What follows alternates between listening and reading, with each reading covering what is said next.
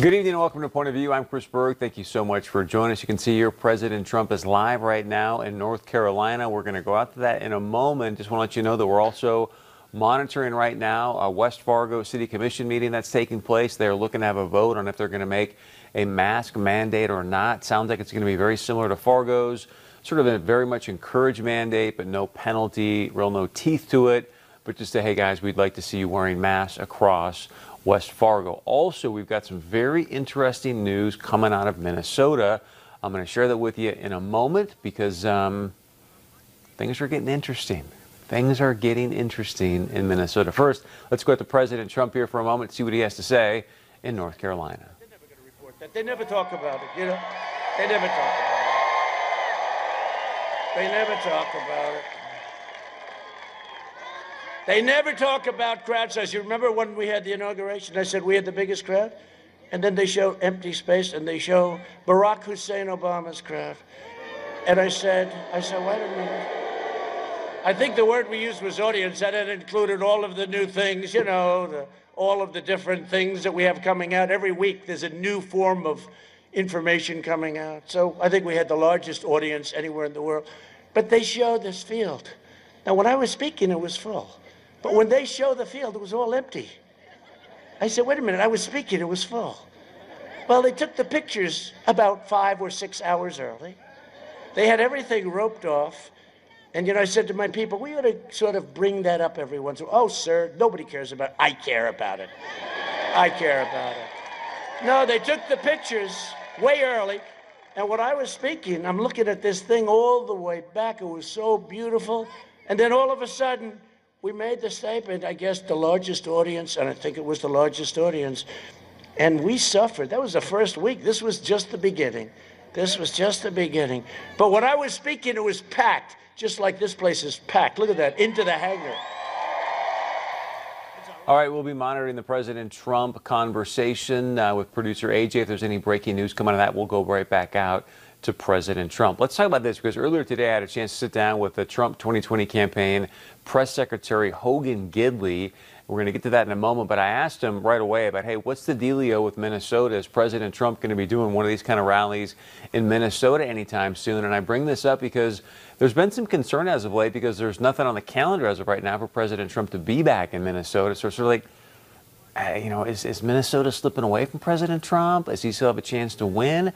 Fascinating. Just before I walked in the studio, we didn't have time to even make up a graphic of this, but there's a brand new poll coming out from KSTP. It's the Fox affiliate down in the cities, and a Survey USA showing the Tina Smith Jason Lewis race. So Tina Smith is a current U.S. senator in Minnesota.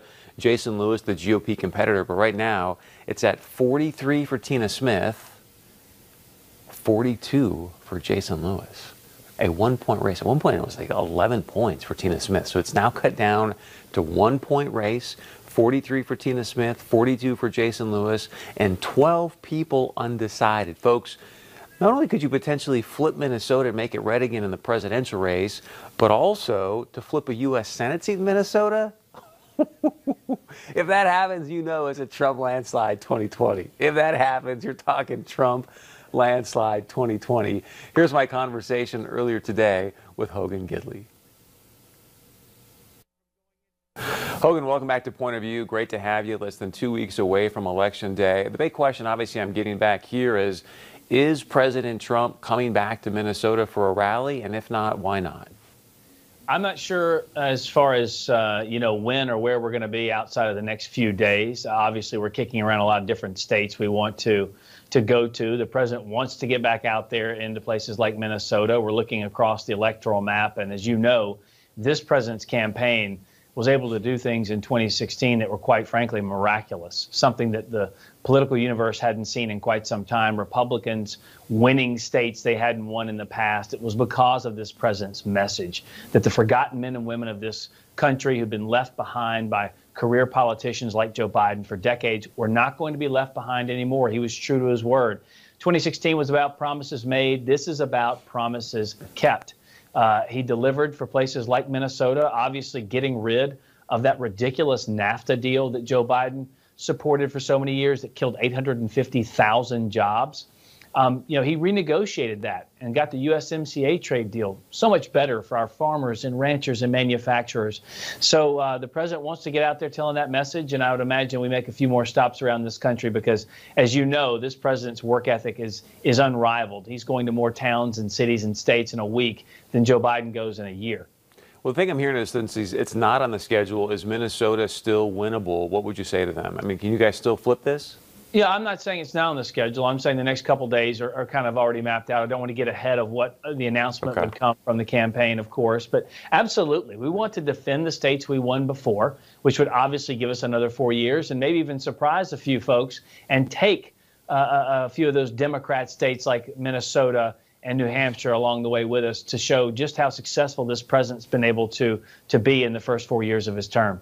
Well, I know you guys got a great ground game, so maybe that will bear some fruit as well. Let's talk about the people at home right now. I'm sure you saw the report can this I, week. Can I touch on that for a second? Yes, just, sir. Just so you know, I mean, that's how you win elections. Yeah. And right now, we've had over 130 million direct voter contacts uh, in the last several months uh, to date. It's been really impressive. And even Barack Obama didn't have this type of apparatus. The campaign we develop here is really the envy of the political universe. And so getting people to the polls, getting people to vote is how you win elections. And Joe Biden's relying on on experts and strategists and television ads while he just sits in his basement. We're actually doing the the real campaigning out there. The president has always been an underdog.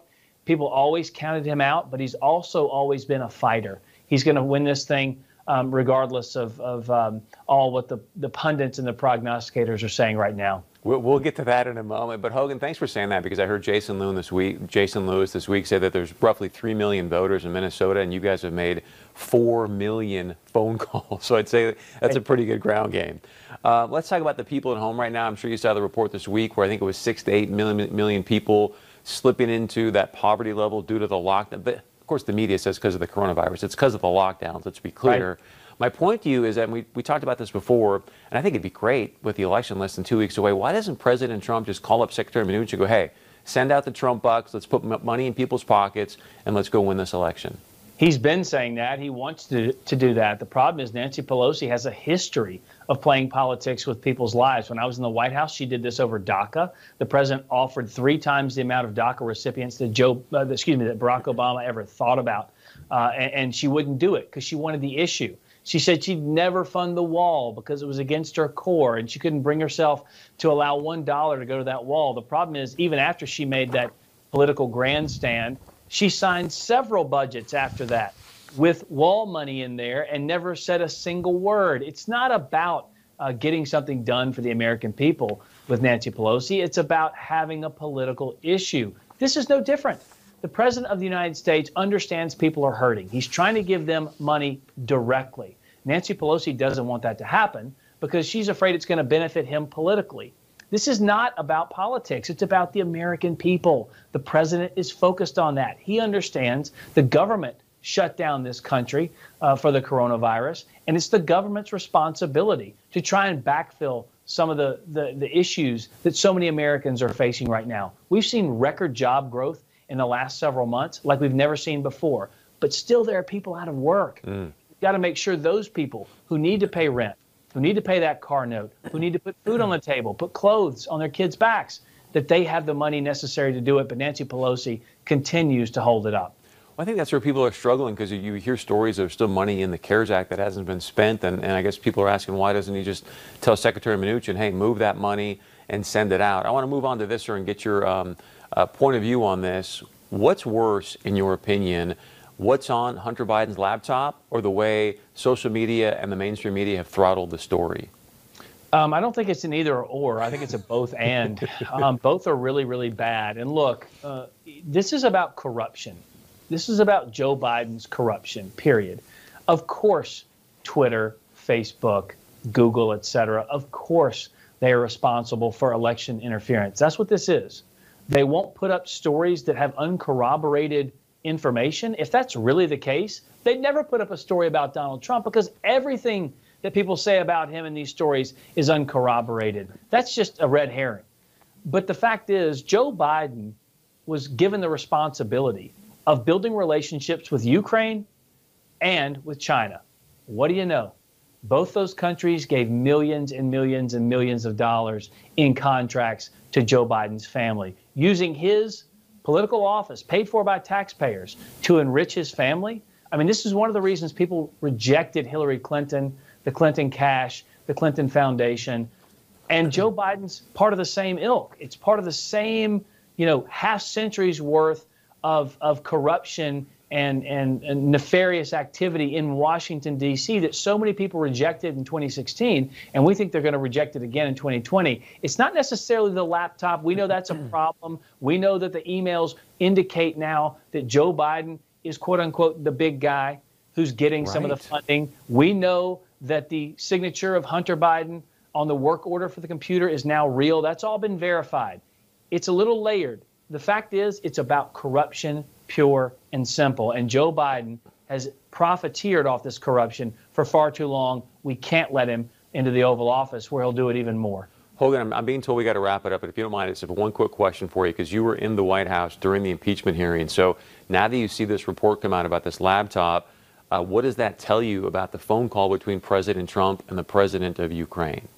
In what way? I'm sorry. I just, I, I mean, it feels like now President Trump was right. Hey, look, President Ukraine, I want you to look into what, what's going on here as far as corruption, and yet the Democrats try to impeach the guy because he's trying to clean up the swamp. Well, look, here's the thing. We know that Ukraine has a history of being corrupt. We know Burisma is a corrupt company. Even the De- Department of State was concerned about that greatly when Joe Biden was in the White House. So we know that's a fact. We know China is also corrupt and it's a communist nation.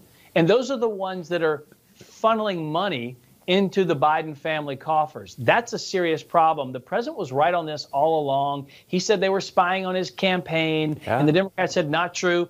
They actually were. Same thing applies here. He said, we need to look into this corruption. We know there's corruption over there. We know there's corruption over here with the Democrats. What's the connection? And I think hopefully between now and the election, we'll find that out. I'm going to ask it again. Two things. Where's the server and where's Hunter? Here's, the, here's, the, here's, here's the more important question what flavor of milkshake is Joe Biden having? That is very important. Very important question. That that's your media today, folks. Not me, but the mainstream media. All right, I want to clear something up. You've seen here in the lower third a breaking news about West Fargo. So here's what West Fargo did. I honestly have no idea what this means, but I'm, this is what I'm being told. They passed a mask strategy, not a mask mandate, not a mask mandate but a mask strategy, encouraging the people of West Fargo to be sure and wear masks. So please wear a mask in West Fargo. All right, there was a report that came out today. The Financial Times is reporting that if North Dakota was its own country, it now would have the highest number of COVID cases per capita. We're going to talk about that with a very special guest coming up right after this. Please share your point of view with us. You can email us, text us, leave us a voicemail. We'll be right back.